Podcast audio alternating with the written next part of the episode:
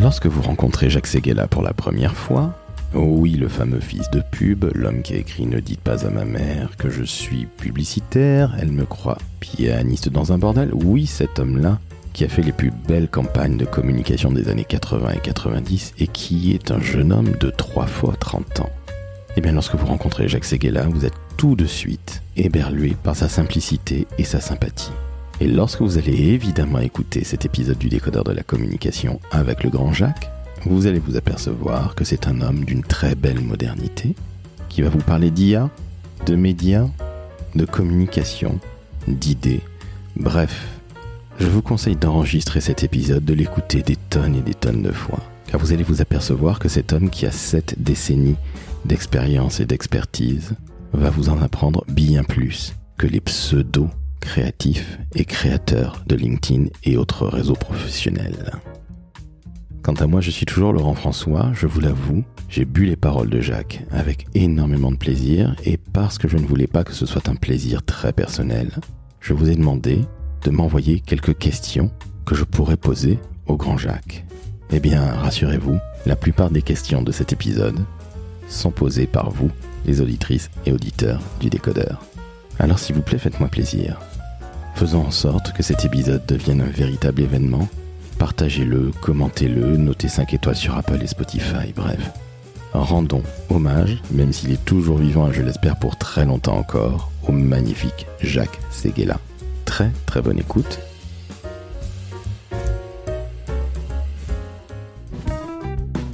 Le décodeur de la communication, un podcast de l'agence Maverick. Salut Jacques. Salut. Merci à toi de me recevoir. Je suis extrêmement honoré, comme Oh, beaucoup de gens. oh, c'est moi qui suis honoré. Ah bah, bon, n'en rajoute pas. Honoré, c'est un peu un vieux mot. Hein. Bah écoute, je suis un quinca, donc si je suis un boomer, je, je suis un jeune homme de 2 fois 25 ans. Et aujourd'hui, exceptionnellement, j'ai demandé à tous les auditeurs et toutes les auditrices du podcast de te poser une question, parce que justement, ils se disent, mon Dieu, Laurent va rencontrer Jacques, le grand Jacques, qui a bercé la publicité française, le capitalisme français. Donc, si tu le veux bien, je commence par une première question. Oui, le capitalisme, je ne suis pas sûr que ce soit le bon mot. L'argent n'a pas d'idées, seules les idées font de l'argent. Donc je préfère euh, parler de créativité, qui crée l'argent? On va commencer par une première question de Fabrice Pommier, qui est Pokémon freelance à Nantes. Bonjour euh, frère Jacques. Quel changement majeur avez-vous constaté entre la publicité des années 80 et celle de nos jours Merci pour votre réponse. Les années 80, c'était les années du courage, des courages des annonceurs qui, qui, a- qui acceptaient nos idées complètement folles, des publicitaires qui euh, se sentaient libérés et re- repoussaient les, les possibilités du possible et qui ont donné les grandes campagnes des années 80 qui sont inégalées aujourd'hui. Comment tu l'expliques? C'est insupportable. Moi qui ai une agence de communication qui s'appelle Maverick, je t'avoue que le courage dont tu parles, c'est quelque chose que je cherche encore aujourd'hui, parce que j'ai l'impression que les annonceurs sont devenus ultra frileux. En quatre décennies, on est passé de très belles campagnes que tu faisais où on sautait dans un porte-avions à euh, rejoignez-nous, regardez notre produit comme il est formidable. Comment tu l'expliques? Parce qu'à l'époque, c'était les présidents directeurs généraux qui étaient les directeurs de com. Parce que euh, la communication, c'était- un outil neuf. On ne savait pas très bien à quoi ça servait. On ne savait pas combien, on savait pas comment la mesurer.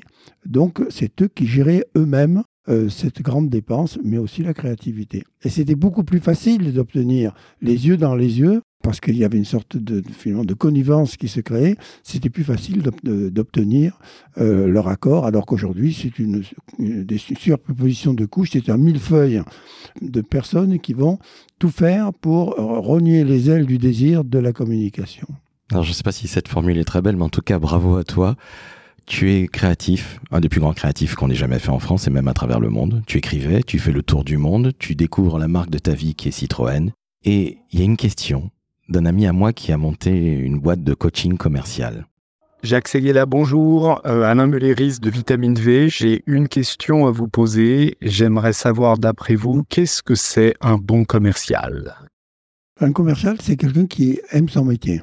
Parce que faire du commerce, aujourd'hui, c'est- plutôt mieux vu de faire du commerce parce que euh, le, Covid est passé par là euh, et, tout le montage de nouvelles sociétés sont passés par là. À l'époque, euh, le commerce, surtout par rapport aux autres métiers, c'était un métier un, peu voyou, un peu escroc, un peu. Il n'y avait pas la belle image qui est là aujourd'hui et puis c'était pas le grand commerce mondial, international.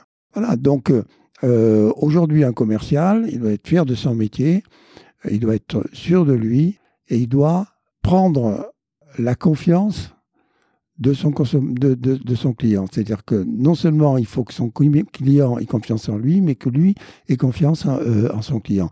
C'est un peu comme un couple. C'est comme un mariage.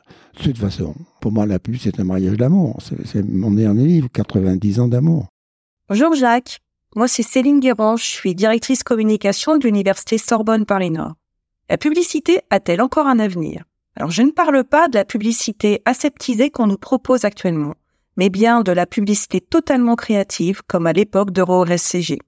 Il y a la créativité et, il y a la communication. Parlons de la communication, elle a une chance exceptionnelle qui, est en train de bouleverser le monde, euh, c'est l'intelligence artificielle. L'intelligence artificielle, euh, à la fois, euh, c'est magique, parce que ça va permettre de faire des, choses qui n'étaient pas permises avant elle, à la fois, c'est un risque, parce que euh, si on, laisse Elon Musk euh, continuer à faire ses folies, demain, euh, on va se retrouver des robots. on entre dans la, on va créer une, société de, de. Troisièmement, c'est un petit miracle parce que ça va nous obliger à changer. Et ça va euh, donner justement de nouvelles ailes à, la communication. Alors on ne retrouvera plus la communication des années 80, euh, mais ça, va, ça nous amener ailleurs et autrement, comme le disait François Mitterrand. Alors tu as donné déjà des réponses à d'autres questions que j'avais. Bravo, félicitations Jacques. Marion Loriot, DIRCOM de la Université. Comment voyez-vous l'évolution du métier de publicitaire avec le développement de l'intelligence artificielle? Publicitaires vont-ils disparaître? Pas du tout. L'intelligence artificielle, elle a beaucoup de qualités, mais ça, reste une machine. Bon, la publicité, c'est un cerveau. Donc, l'intelligence artificielle sera terriblement efficace dans les petits métiers de la publicité. C'est eux qui vont souffrir et c'est eux qui vont disparaître. Euh, par exemple, quand il faut faire une adaptation sur 50 pays du monde, ben, l'intelligence artificielle, elle le fait en quelques minutes, euh, alors qu'il euh, faudrait quelques heures. Euh, il fallait quelques heures jusqu'à aujourd'hui. Bon, mais c'est pas grave. Ça veut dire simplement qu'il faut, bien que cette espèce de je ne veux pas parler middle class de la publicité, mais, de, ces jeunes qui arrivent à un moment donné à, cette étape-là euh, de, la publicité, c'est-à-dire des petites tâches de la publicité. C'est là il faut savoir que euh, c'est l'intelligence artificielle qui, va les faire à leur place. Donc il faut les former à passer au stade au-dessus. Et le stade au-dessus, c'est de comprendre l'intelligence artificielle, de savoir l'utiliser, de savoir en parler, de savoir euh, et de lui apprendre le plus possible pas avoir ce qu'elle n'aura jamais, c'est-à-dire un cerveau, mais à se rapprocher du cerveau euh, humain. Toi qui écris et qui a, été, qui a écrit une trentaine de livres, est-ce que tu penses qu'un jour, un livre sera écrit par l'intelligence artificielle? Oui, il pourrait être écrit aujourd'hui. L'intelligence artificielle, moi, j'ai déjà, déjà utilisé beaucoup. Euh, encore avant-hier, on faisait une, une, campagne pour un médicament avec l'intelligence artificielle. L'intelligence artificielle, c'est une récolte instantanée des données. En quelques minutes, en deux minutes, trois minutes, elle te donne les meilleures données sur le sujet que tu lui as posé. Mais les données, ce sont des données. Or, moi j'ai vu euh, en 70 ans de métier, tous les 10 ans, la publicité changeait totalement comme elle est en train de changer aujourd'hui. Il n'y a qu'une seule chose qui n'a pas changé, c'est l'idée. La publicité a été et restera d'avoir une idée. C'est quoi une idée? C'est très simple pose à un annonceur la question suivante que devient la neige lorsqu'il fond Il te répondra de l'eau. Voilà, une réponse d'annonceur, incolore, inodore, sans saveur, pas pour moi, pas pour un créatif. Pour un créatif, lorsque la neige fond, elle devient le printemps. L'intelligence artificielle ne te fera jamais ça. Elle ne peut pas y arriver. Elle n'a pas les neurones. Elle n'a pas le cœur. Voilà, c'est une machine exceptionnelle, euh, mais elle restera une machine. Bonjour Jacques, c'est Séverine Adam, directrice de la communication de la ville et de l'agglo d'Épernay. À l'heure des réseaux sociaux et des influenceurs, la pub classique est-elle encore utile? Mais bien sûr, parce que la, pub classique, d'abord, elle a des idées, ce, que les réseaux sociaux n'ont pas.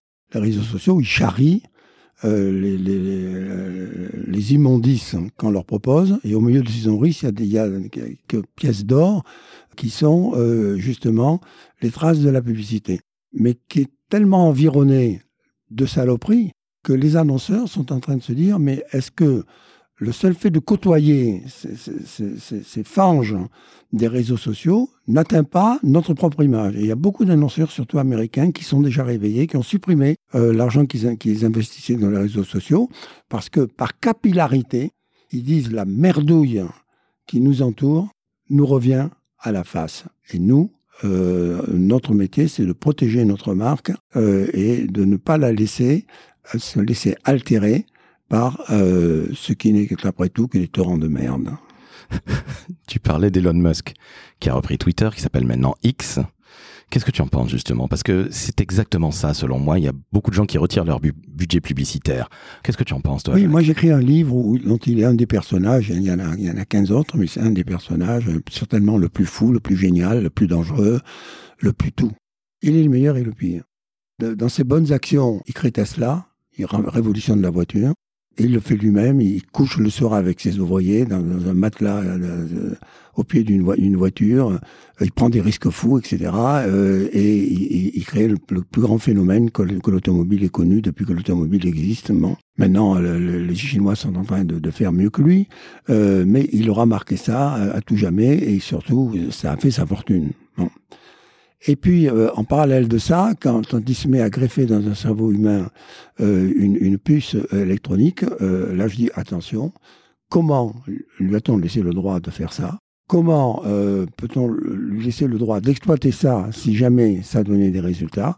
Je ne comprends pas que l'ensemble des gouvernements du monde ne l'ait pas remis à sa place. On est bien d'accord, c'est extrêmement flippant. Il n'y a pas d'autre terme tout ce qui se passe. C'est aussi extrêmement excitant. Hein. 2024, c'est sensationnel. Est-ce que tu penses avoir vécu quelque chose d'aussi excitant dans tes sept décennies de carrière, Jacques? Pour moi, chaque jour est un événement.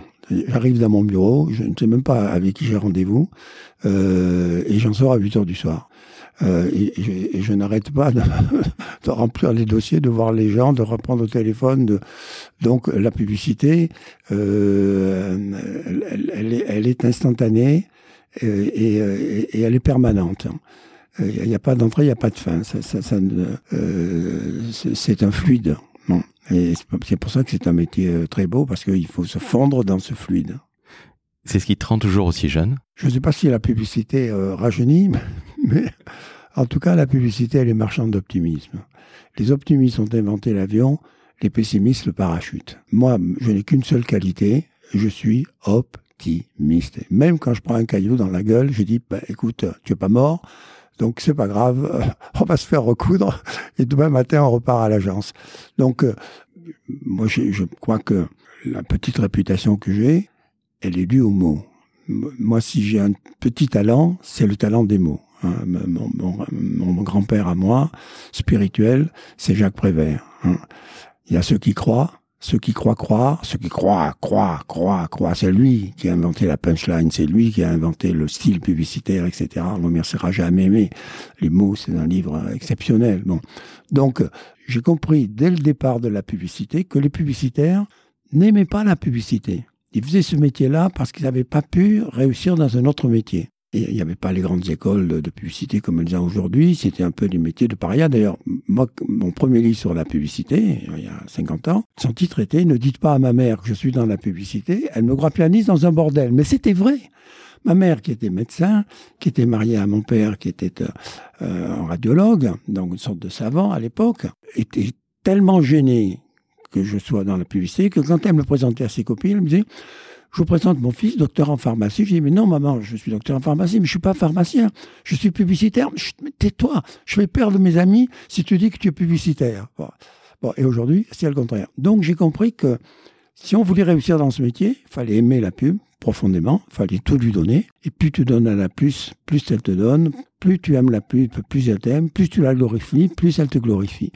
C'est la, la, règle de base pour réussir dans ce métier. Et je me suis dit, mais il faut d'abord faire ta pub. Et quand tu auras fait ta pub, ben, les annonceurs vont venir te voir et tu, et tu, vas te défoncer pour que cette pub soit meilleure que celle des autres. Et c'est parce que j'ai écrit 35 livres, parce que j'en ai écrit 35, mais mon 36e est, est à l'écriture aujourd'hui, hein, parce que moi, je ne laisse pas passer une journée sans avoir écrit ne serait-ce que 10 lignes.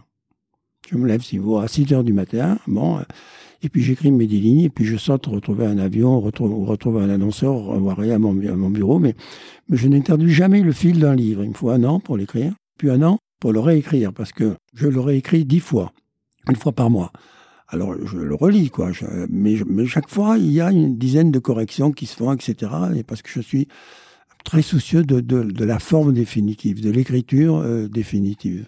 Mais je pense que si les gens me connaissent un peu, c'est parce qu'à un moment donné, ils sont tombés sur un de mes livres, ils ont lu un de mes livres, ils ont entendu parler d'un de mes livres. Euh, D'ailleurs, le, le, le, livre, beaucoup de gens ne le lisent pas, mais les livres, ils existent. Ce sont des objets de culture.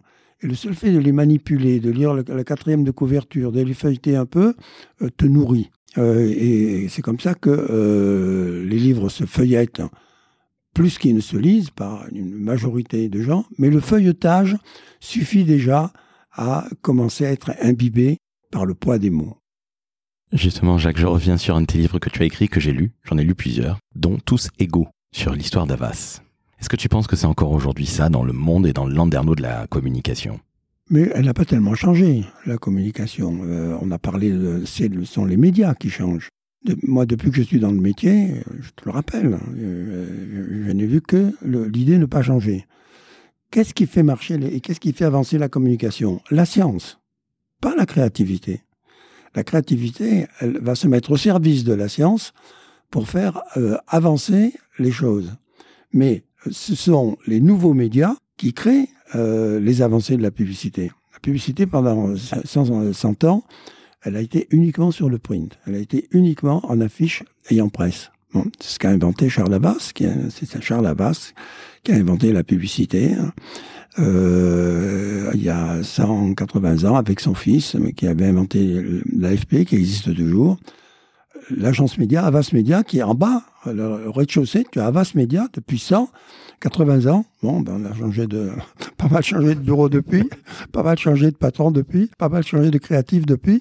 Ben, enfin, c'est là quand même depuis 170 ans. Et le, problème de la notoriété est que la notoriété va à la notoriété comme l'argent va à l'argent. Donc, même si tu n'es pas lucratif, et moi l'argent ne m'a jamais intéressé, je l'ai toujours laissé de côté, je ne l'ai jamais couru après, euh, c'est lui qui a toujours couru après moi. Et je ne me suis jamais laissé euh, embarquer dans une, une mauvaise erreur. Je me, souviens que euh, un, jour j'ai reçu le, ministre de la communication et de la culture de Kadhafi qui m'a dit, je viens de la part de mon, mon président, vous demander si vous êtes d'accord pour prendre l'image en compte, son image personnelle et celle de son pays, pendant 10 ans. Ce sera un contrat de 10 ans qui sera payé en Suisse un million par an. Je dis, vous êtes très gentil, mais c'est pas le problème du million ou pas du million. Jamais je ne ferai la publicité d'un dictateur.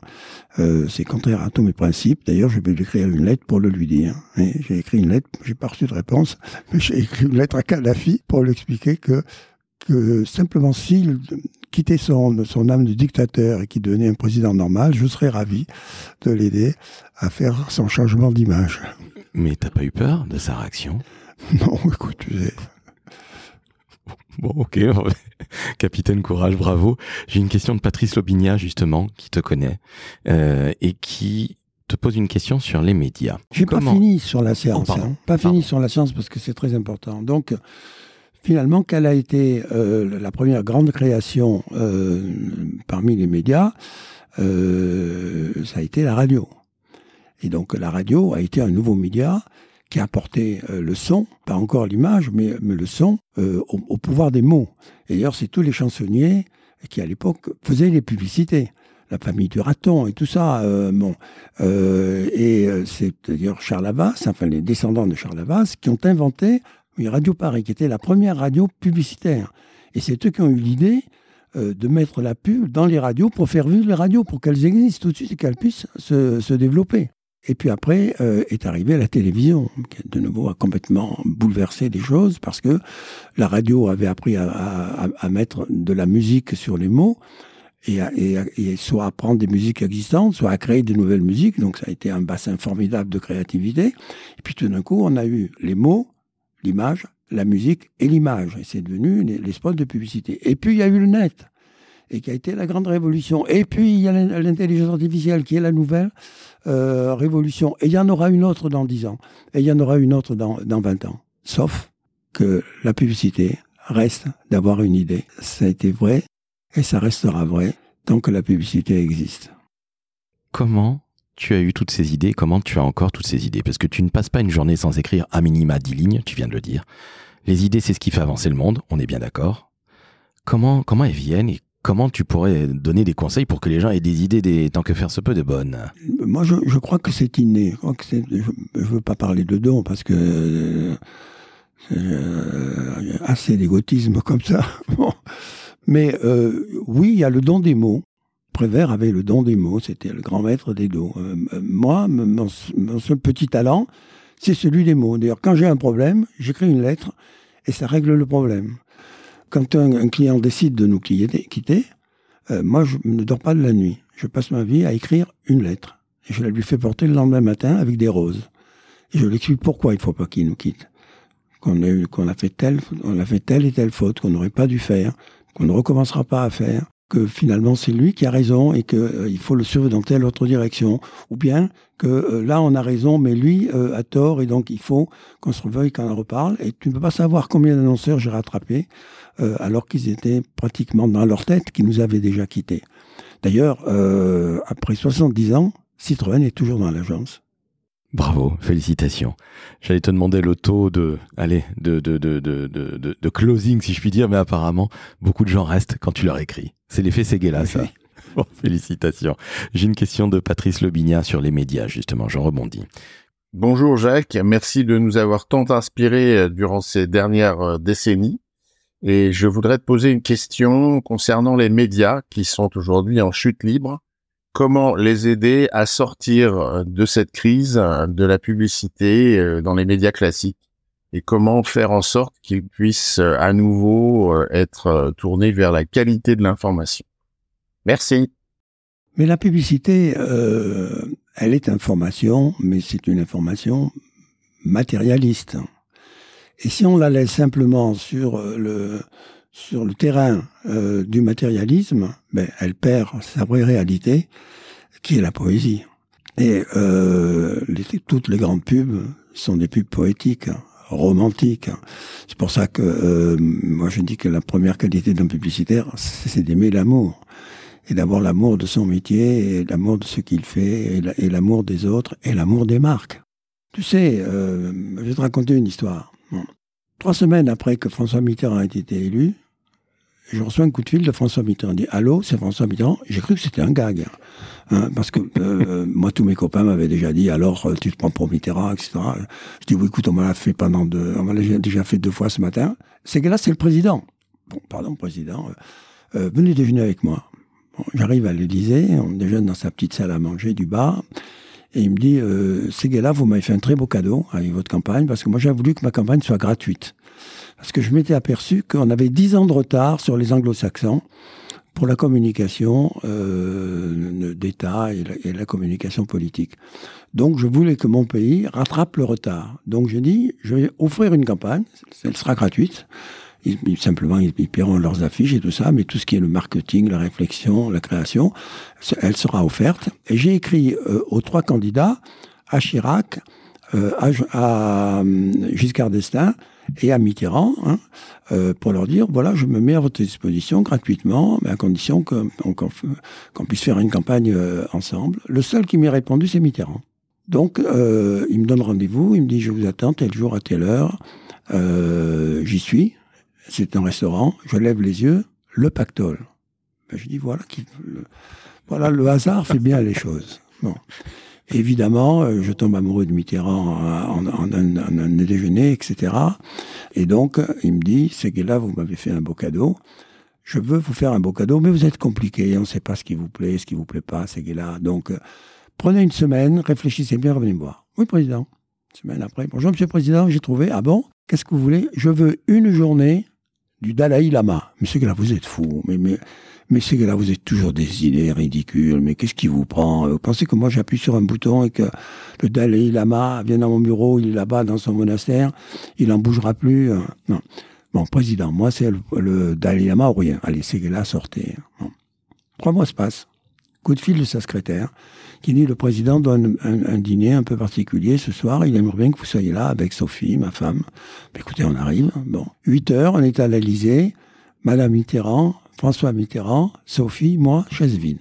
5 minutes, 15 minutes, arrive le Dalai Lama. Et Mitterrand, lui, écoute, je vous ai invité à déjeuner avec euh, mon publicitaire parce que c'est le prix qu'il voulait pour le cadeau qu'il euh, m'a fait. D'ailleurs, il dit, mais que vous voulez faire de moi? Monsieur le Dalai Lama, je crois qu'on l'appelait maître, maître.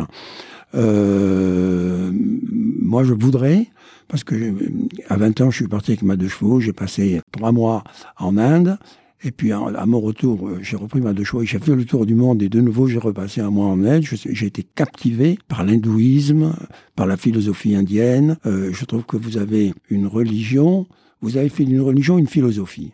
Or, les religions, c'est la guerre et la philosophie, c'est la paix. Et moi, je voudrais que vous fassiez passer ce message sur les jeunes Français donc, euh, je vais euh, demander le, grand amphi de la Sorbonne. Toutes les 20 minutes, on va changer d'étudiant et toute la journée, vous allez répondre à, leurs questions. Et c'est ce qui s'est passé. Mais le plus extraordinaire, c'est quand il a démarré, c'était 8 heures du matin, il y avait Daniel Mitterrand, euh, le, Dalai Lama, moi à côté. Il a démarré en disant Je vais vous raconter une fable tibétaine. C'est un vieux bonze qui donne à son jeune disciple sa première leçon de philosophie. Dit, c'est très simple. Je vais te poser trois questions. Tu réfléchis bien, tu me réponds. Première question, quel est l'envers du blanc? Le noir. Je dis de réfléchir, c'est la bonne réponse, mais réfléchis. Attention, deuxième question. Quel est l'envers du jour? Et là, le jeune disciple serre les mains, réfléchit et dit, maître, je vois qu'une seule réponse. C'est la nuit. Bravo. Tu as réfléchi, c'est la bonne réponse. Troisième et dernière réponse. Quel est l'envers de la vie? Il réfléchit, il dit, maître, je vois qu'une seule réponse, c'est la mort. Tu n'as rien compris, lui dit le vieux bonze. L'envers de la vie, c'est la naissance. Chaque jour doit être une picouse de renaissance qu'il faut insuffler dans ses veines. Je me dit, mais 75% des produits qu'on a consommés au siècle dernier, j'en ai créé quelques-uns, sont morts avec le siècle. 75% des produits, des marques que l'on consomme aujourd'hui vont mourir avec le siècle. Donc, mon métier, n'est pas simplement de vendre des yaourts et des voitures. Mon métier, c'est de faire que Danone, dans 100 ans, dans 200 ans, dans 300 ans, soit toujours là, et que, et que Citroën, dans 100 ans, dans 200 ans, soit toujours là. Car, finalement, les marques sont la seule chose que les humains ont demandé qui soit éternelle. Notre-Dame a brûlé, et elle rebrûla un jour, et un jour elle s'effondrera. Mais les marques, si elles sont bien faites, il y a des marques on a dans l'agence, on a des marques qui ont 300 ans. Euh, et donc, ce qui est capital dans une marque, c'est de trouver ce parapluie face à l'éternité, car nous sommes des fabricants d'éternité. Or, quelle est la seule chose qui soit éternelle sur Terre? C'est l'âme. Donc, notre métier de publicitaire, c'est donner une, marque, une âme à nos marques. Est-ce que tu crois en les forces de l'esprit, comme disait oui, un certain bien François? sûr, bien sûr. Moi, je crois que Bon, c'est une allégorie un peu ridicule que je vais dire, mais pour moi, la mort est une porte. Je veux que ce soit une porte. Je veux pas que ce soit de la douleur, je veux pas que ce soit un enterrement, je veux pas que ce soit une échappée, euh, je veux que ce soit une porte. Et je veux pouvoir ouvrir la porte. Et derrière la porte, qu'est-ce qu'il y aura? Il y aura peut-être rien, il y aura peut-être de la poussière, il y aura peut-être, euh, comme le pensent les, Indiens, il y aura peut-être une réincarnation, euh, il y aura peut-être, euh, grâce à l'intelligence artificielle, une vie éternelle. et, peut-être que là-haut, il y aura une agence de pub et qui me dira, écoutez, tu, es sympa, viens nous donner un coup de main. Dieu a besoin de faire une campagne sur la Terre. Je suis absolument convaincu que tu retrouveras David Ogilvy, Bill Bernbach, qui sont mes, mes grands, euh, en tout cas mes, mes, mes grandes euh, références figures de moi aussi. Ah ouais, ce sont, c'est, c'est, tiens, c'est quoi tes références sais que Bill Bernbach euh, voulait nous racheter quand on était très jeunes. Euh, l'agence avait devait avoir 5 ans, Mais déjà, on commençait à, avoir une bonne image, etc. On n'était pas encore ce qu'on est devenu cinq ans après, mais on, existait, on sortait du lot. Et Beauchamp, le patron de, DDB à l'époque, avait, avait fait venir Bill Bernbach pour voir l'agence, et il a dit, je vais vous présenter ces gars-là, qui est le créatif dont on parle un peu, etc. Donc, je vois arriver Bill Bernbach, et on, on, parle de communication, etc. Et à la fin, il me dit, écoutez, vous, devriez euh, venir dans notre groupe. Je, vois que vous aimez la créativité. On vous donnera tous les moyens de créer. Euh, c'est dommage, vous êtes une petite agence, vous allez mettre 20 ans à exister, vous n'arriverez jamais à dépasser Publicis. Donc venez me voir à New York. Bon, je vais le voir à New York, il nous met dans les mains de son patron international qui était nul. Euh, donc on refuse. Mais moi, avant de le quitter, je lui dis, est-ce que vous m'autorisez tous les ans à venir vous voir pour un petit déjeuner pour que vous me disiez ce que je dois faire dans l'année qui vient? Et il me dit oui. Et je le fais. Et pratiquement tous les ans, en tout cas tous les deux ans, j'ai pris l'avion, je suis allé voir Bill, euh, et puis je suis revenu. Euh, et euh, la dernière fois que je l'ai vu, il, nous a quittés trois mois après. Euh, j'ai dit, mais, mais Bill, euh, maintenant devient une grande agence, on va devenir international, on va créer notre première agence à New York. Quel est le conseil que tu nous donnes? Il dit, toi, à partir de maintenant, tu n'as qu'un métier, c'est créer l'esprit créatif dans les agences et le préserver. Sacrée mission que M. Bernbach te donne. juste pour nos, amis jeunes, dans DDB, le seul qui était en or, c'était justement Bernbach, Bill Bernbach.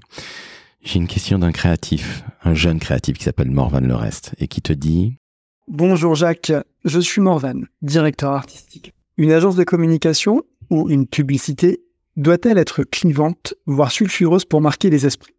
Oui et non. Il faut être sulfureux, euh, mais sans brûler. Il faut allumer le feu, mais il faut pas mettre le feu. Euh, il faut allumer le feu comme le dit Johnny Hallyday, mais pas mettre le feu comme le disent les pompiers. D'ailleurs, tu as vu que moi j'ai fait la campagne des pompiers, j'ai un casque de pompier qui est là, griffé à mon nom. Bon, bon. Euh, chaque année, j'offre la, la, campagne des la campagne des pompiers qui en ont bien besoin. Bon. Euh, donc, la publicité doit savoir jusqu'où ne pas aller plus loin. Et, comme elle est gratuite, euh, si, on, si on passe ces bornes-là, on est directement responsable. D'ailleurs, la publicité est, euh, le seul métier du monde où le mensonge est puni par la loi. On peut aller en prison. Si c'était vrai pour les journalistes, peut-être qu'ils s'y réfléchiraient à deux fois. Et on le voit, nos amis influenceurs qu'on a appelés influx voleurs sont en train de prendre un petit peu cher. Je te pose une question, je reviens toujours au monde des agences, puis après on va passer à la com politique, parce qu'il y a plein de gens qui voulaient te poser des questions. J'ai Jean-François Granac, qui est directeur euh, marketing et communication chez Renus Logistics, et qui pose une question assez intéressante. Jacques Seguela, bonjour. On peut voir plein d'innovations dans le secteur industriel. L'informatique est en pleine révolution, mais les agences de pub font toujours de la pub à la grand-papa. Peut-être à la grand-papa Seguela. Pourquoi les agences sont si peu innovantes? A-t-on déjà tout inventé? Ou reste-t-il encore à inventer dans le secteur de la publicité?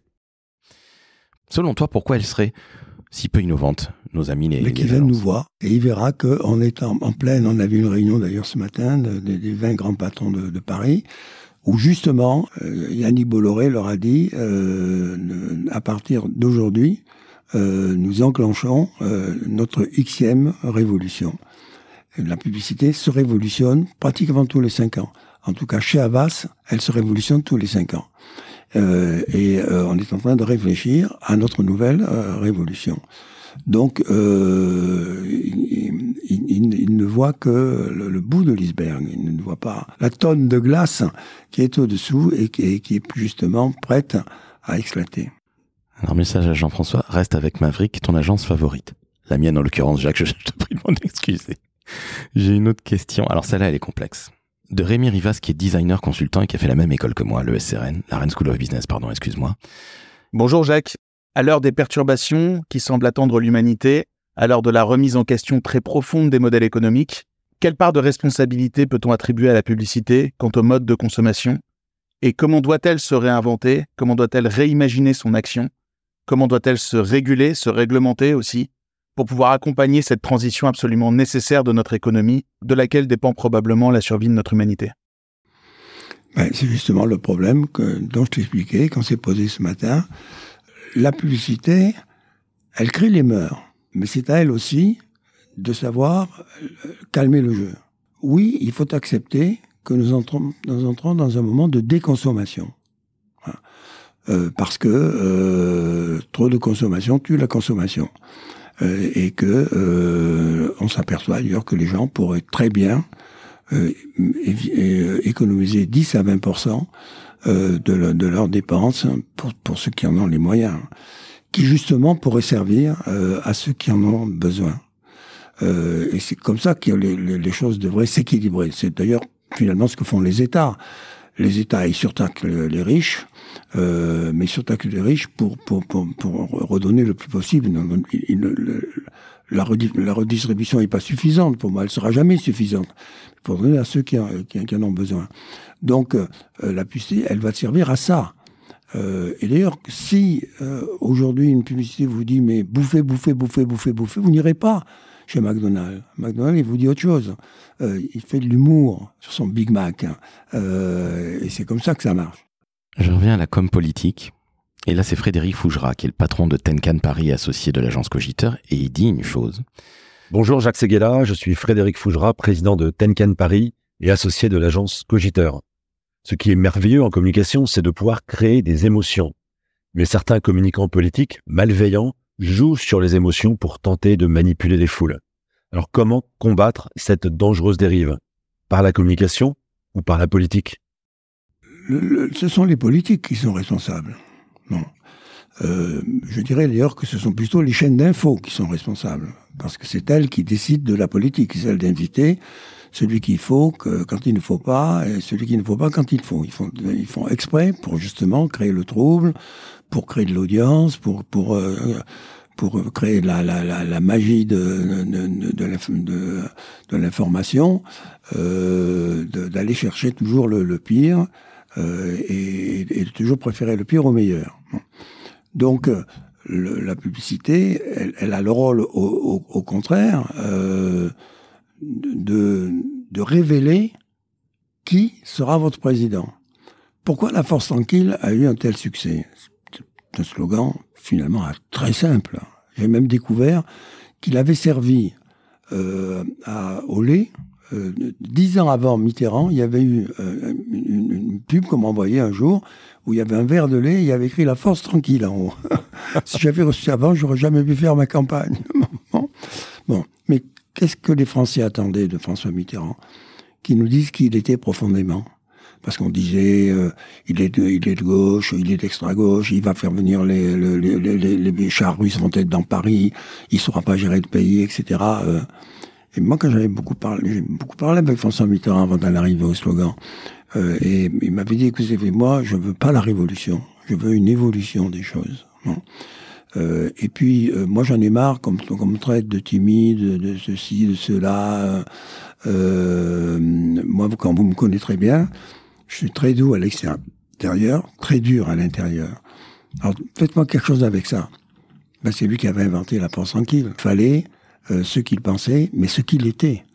Et c'est parce qu'il a été la force tranquille et qu'il ne s'est jamais départi de sa force tranquille euh, qu'il est devenu le grand président euh, qu'il est aujourd'hui. Et plus le temps passe, plus il devient le un des présidents préférés des Français. Il est maintenant le numéro 2 après De Gaulle. Il a dépassé Chirac, il a dépassé Giscard d'Estaing. Bon. Euh, c'est parce que euh, tout le monde s'aperçoit qu'il est encore notre force tranquille dans, dans, les esprits. Justement, une question de David Bessis qui travaille chez Rubix. Bonjour Jacques. Je voulais savoir si, que ce soit en politique ou en pub, vous auriez aimé travailler dans notre monde d'aujourd'hui c'est-à-dire à, l'ère des réseaux sociaux où tout le monde potentiellement est un, est un communicant. Mais moi, je trouve que euh, aujourd'hui, le meilleur communicant euh, de nos politiques, c'est Attal. Il a été choisi pour ça. Il a ça dans le sang. Je le connais un peu. Moi, j'ai eu des échanges avec lui. Je, le trouvais très intelligent, très fragile à l'extérieur, mais une cuirasse à l'intérieur. C'est cette force qui est formidable. Il a la jeunesse, mais il a une jeunesse maîtrisée. Et surtout, c'est celui qui communique le mieux. Il a l'art de la communication. Il a l'art des mots simples. Il a l'art des mots qui touchent. Il parle avec le cœur. Les autres parlent avec leur tête. C'est pas le même genre de dialogue, c'est pas le même genre de communication.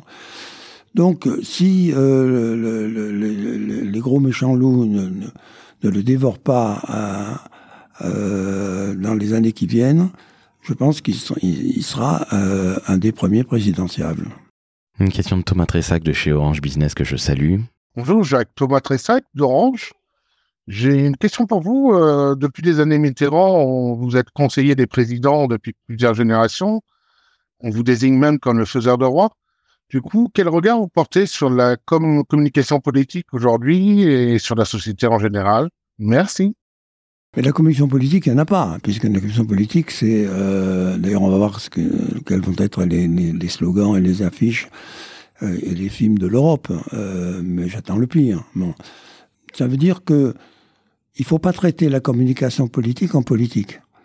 Faut, faut la traiter euh, en produits qui ont droit de vie et de mort sur une société. Donc des, des, des, des produits inflammables pour lesquels il faut faire extrêmement attention euh, et, auxquels il faut réfléchir à, à, à 100 fois avant de, de, les, de, les, imprimer sur une affiche ou d'en ou, ou d'en faire un sujet de film. Une question de Karine Bach, qui est rédactrice freelance, qui t'admire. Merci. Elle est du côté de d'Aubernay, pays de la bière. Dans une société où, où, un regard ou une parole de travers peut être un motif de harcèlement, où un coup de fatigue devient vite un burn-out, un trajet en avion de trop se transforme en comportement peu responsable et où chacun s'exprime comme bon lui semble, est-ce qu'il est encore possible, voire souhaitable pour un publicitaire de tout dire? On est là pour mettre un peu de rose dans le noir on est là pour que les gens soient heureux. Les optimistes ont inventé l'avion, les pessimistes le parachute. Moi, je reste dans l'avion. Je ne prends pas le parachute. Je ne vais pas essayer de me casser la gueule. Euh, je suis optimiste à tout craint. Et puis, euh, quand je me trompe, ben, je prends une gifle, mais je, re je redémarre. Ce qui manque le plus aux Français, c'est ça. L'optimisme permanent. Et c'est l'optimisme qui peut nous réunir, parce que l'optimisme, c'est ni de droite, ni de gauche, ni du centre. Euh, L'optimisme, c'est abordable par tout le monde. C'est simplement de cultiver euh, l'humour et l'amour au lieu de, cultiver euh, la rage et la violence.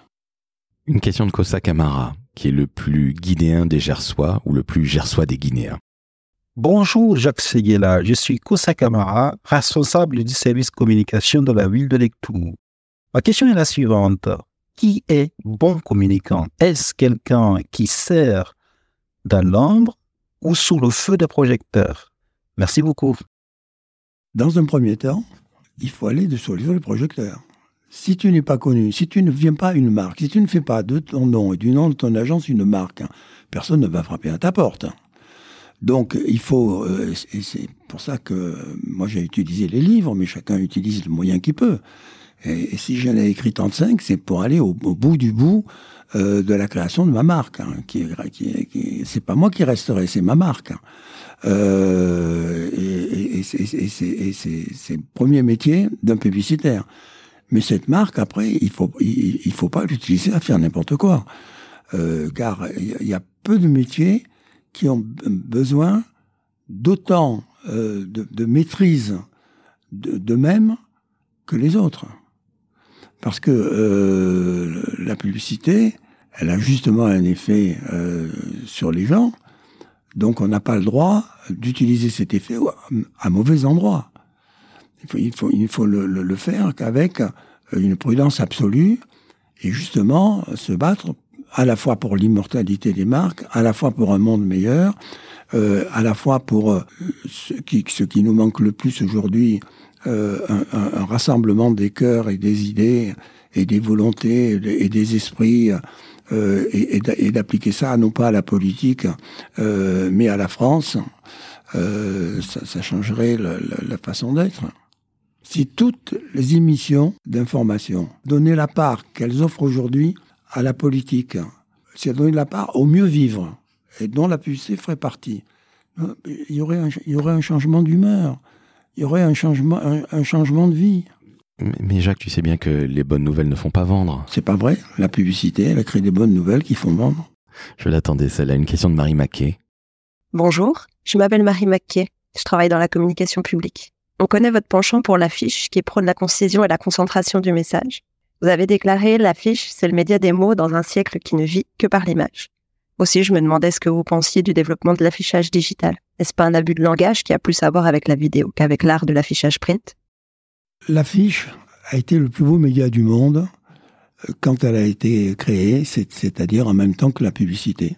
Euh, Charles Havas, il faisait des petites annonces, et il a eu l'idée un jour de faire une grande annonce pour lui-même, pour présenter sa société. Euh, et il a montré qu'il s'occupait des médias, qu'il s'occupait de ceci, qu'il s'occupait de cela, qu'il s'occupait des traductions. Bon. Euh, alors que les gens le faisaient sur des tout petits espaces, lui, il a pris une pleine page du journal. Tout le monde l'a traité pour un fou. Et c'est comme ça qu'il a inventé le, la publicité.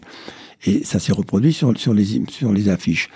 Les affiches qui ont été euh, les, plus belles campagnes du, monde, les plus créatives, les, plus culturelles, euh, les plus visuelles, ce sont des affiches des années 1900 euh, jusqu'à 1980. C'est là que ça, s'est arrêté.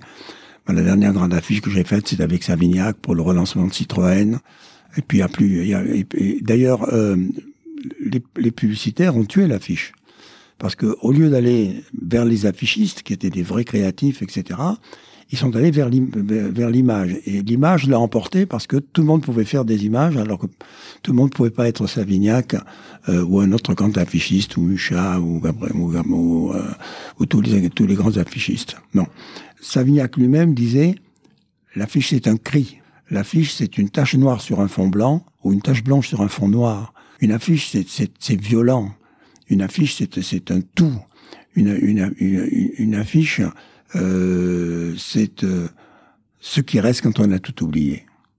On a tout oublié des films qu'on a pu voir ces dernières semaines, et pourtant il y en a des centaines qu'on a vus. Il suffit qu'il y ait une bonne affiche dans la rue pour que euh, ce, soit de tel qu'on soit. Je ne comprends pas qu'on abandonne l'affiche d'hier pour l'affiche de demain.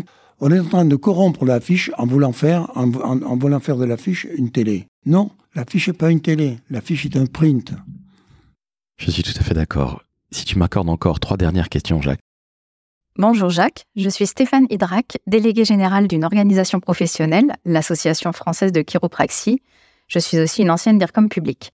Les techniques de la publicité et du marketing imprègnent de plus en plus la com publique, politique, institutionnelle. Et vous avez euh, été, en matière de communication publique euh, et politique surtout, l'un des pionniers. À l'époque, en quoi votre expérience de publicitaire a-t-elle été un atout? Quelles compétences et techniques propres à la publicité avez-vous mobilisées en 81 Mais tu moi, c'était un budget comme un autre, hein. sauf qu'il était personnel, parce que euh, d'abord, je voulais pas gêner l'agence. Euh, et prendre du temps euh, de l'agence. L'agence était en pleine explosion, etc.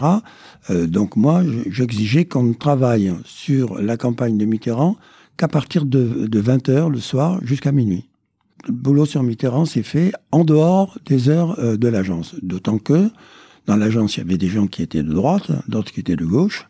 Euh, notre président lui-même, Roux, je peux le dire, parce qu'il l'a dit suffisamment lui-même, euh, était vraiment de droite. D'ailleurs, il est allé défiler avec De Gaulle. Moi, j'étais vraiment de gauche. Et je suis allé mettre quelques, quelques sur la tête des flics, mais j'en ai pas touché un par bonheur. Donc, euh, il y a eu très peu, très peu d'heures de, boulot. Moi, j'ai simplement, quand, j'ai euh, vu pour la première fois François Mitterrand qui m'a choisi, je lui ai dit, Monsieur le Président, je vous demande qu'une seule chose, je veux que cette campagne soit un tête-à-tête. Je veux pas qu'il y ait 42 journalistes autour de, 42 euh, socialistes autour de nous qui se mêlent de tout et de rien. Il m'a dit, mais je suis d'accord, moi aussi, c'est ce qui m'intéresse. Moi, je connais rien à la communication, euh, donc vous allez m'apprendre la communication. Ben, je lui ai dit, écoutez, euh, moi, je connais rien à la politique, mais vous allez m'apprendre la politique. Paris tenu. On va se voir euh, jusqu'à la, jusqu'à l'élection, c'est-à-dire pendant six mois. On va se voir tous les lundis matins de midi à une heure. Bien, ça se passe comme ça. Et puis au bout de la, à la, troisième, quand même, lundi, écoutez, c'est là, je, perds mon temps. Vous comprendrez jamais rien à la politique, vous êtes nul, vous avez aucune culture, vous savez pas de quoi vous parlez. Par contre, vous êtes intéressant quand vous parlez de communication, donc on va consacrer toute l'heure à parler de la création. Et puis ça faillit très mal se terminer parce que deux ou trois lundis après, euh, il était très en retard, on avait débordé, Il m'a dit, oh là là, il est une heure et quart, j'ai rendez-vous à, déjeuner. Euh, J'ai appris après que c'était avec euh, Mauroy et qu'il lui a annoncé qu'il serait son premier, euh, son premier ministre et que c'était chez. Mais j'ai pas de voiture, j'ai pas de chauffeur. Monsieur le Président, moi j'ai ma voiture, je vous amène. Eh très bien, on descend. J'avais garé ma voiture au coin. Donc on arrive au coin, il est un petit peu devant moi, il pousse un cri d'horreur. Je dis mais qu'est-ce qui se passe? Je, m'approche. C'était une Rolls. J'avais oublié que comme un imbécile, j'avais une Rolls. Je n'ai raté aucune des conneries des publicitaires. Il n'y en a pas une entre la Rolex et la Rolls que, que, j'ai évité tellement j'étais les deux pieds dans la fange. Et euh, il m'a dit, mais c'est quel âge? Je peux plus travailler avec vous Mais vous êtes nul. Vous passez votre temps à me dire que chaque signe a un sens. Et vous voulez que j'arrive euh, dans le, bistrot de tous les journalistes de Paris, voir euh, mon futur Premier ministre en Rolls, alors que, que vous me dites que je, je dois changer de vêtements, changer d'habitude, changer de... Ces gars-là, euh, je, je vous vis. Hein. Je suis rentré à l'agence, j'ai raconté toute mon histoire au créatif. Euh, j'ai mis ma voiture en vente, elle s'est vendue dans la nuit, et j'ai écrit une lettre d'amour toute la nuit à Mitterrand pour lui dire que j'avais compris le message, etc. Il est resté. Et on a continué. La dernière question, après je te laisse tranquille, Jacques. Euh, Et vraiment, je tiens à te remercier parce que tu as répondu à quasiment toutes les questions du public et c'est absolument génial de ta part. Merci encore une fois. Là, c'est une question un petit peu particulière. Alors, je vais pas imiter, comme c'est si bien le faire, Gérald de Seret, qui est un ami à moi qui est humoriste. Bonjour, c'est Yob Durand. Bonjour à vous qui m'écoutez, il y a moi qui m'écoute. Et bonjour à Jacques que j'ai croisé il y a pas longtemps chez Cost.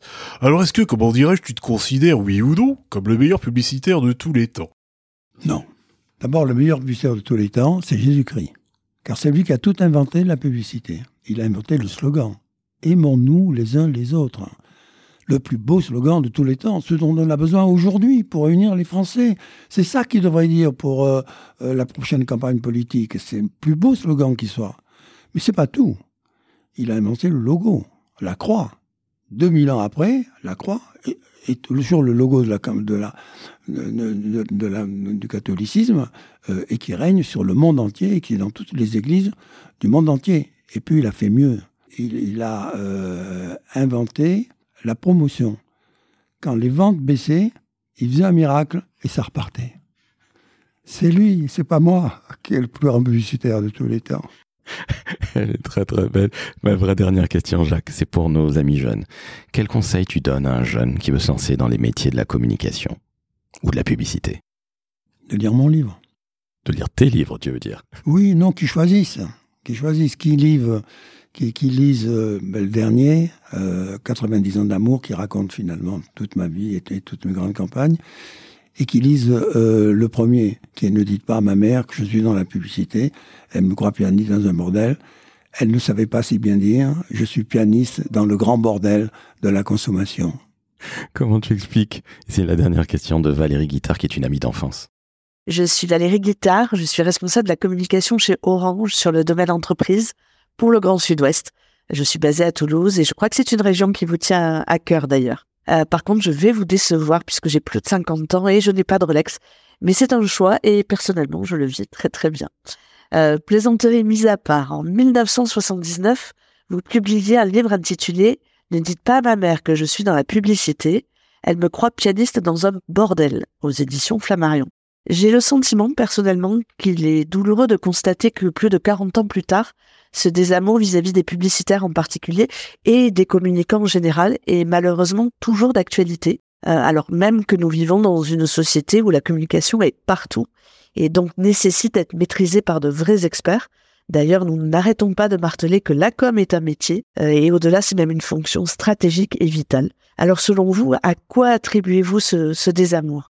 Moi, je crois que la publicité est devenue un métier comme les autres, qui fait rêver les jeunes, parce que moi, je fais des conférences de- à la fois en France, mais à la fois un peu partout dans le monde, mais surtout euh, en Europe. Euh, je, ne- vois que des applaudissements. Personne ne m'a jamais dit euh, sortez de la sortez de la pièce, je veux pas vous voir. Euh, je pense que c'est une, une, une idée mal reçue euh, de penser que euh, la publicité n'est pas un beau métier. En plus, il est tellement dans, dans la science du moment, qui est euh, l'intelligence artificielle euh, et, et, et, et, qui est la, la nécessité de mettre de l'ordre dans cette fange de la communication. Eh ben merci à toi Jacques, c'était absolument passionnant, j'aurais pu t'écouter pendant des heures. Je sais que ton timing était très serré, j'ai évidemment débordé comme n'importe quel bon présentateur à la télé ou à la radio, mais sincèrement je tiens à te remercier, c'était absolument magique. Je te pose une question qui est en fait euh, allez, un petit miracle peut-être que tu vas m'accorder. Est-ce que tu veux revenir? Est-ce que j'ai le droit de te réinterviewer? Mais je t'ai déjà tout dit, que j'ai déjà dit d'ailleurs cent fois, mille fois. Mais tu sais, je le ferai. Pourquoi? Quelle est la définition de la publicité? La publicité, c'est la répétition. Car la répétition fait la réputation. On va se quitter là-dessus. Vous mettez 5 étoiles sur Apple Podcast, sur Spotify. Jacques, tu reviens rapidement, je l'espère. Rassure-toi, je ne vais pas te harceler, mais un peu de répétition qui fera ta réputation qui n'est plus à faire, mais qui fera peut-être la mienne en tant que podcasteur de la communication. Mais je tiens à te remercier, c'était absolument passionnant, c'était génial. Merci Jacques. Tu sais, il n'y a pas de bons interviewés, il n'y a que de bons intervieweurs. On est bien d'accord, je le prends pour moi. Merci beaucoup. Ciao, ciao.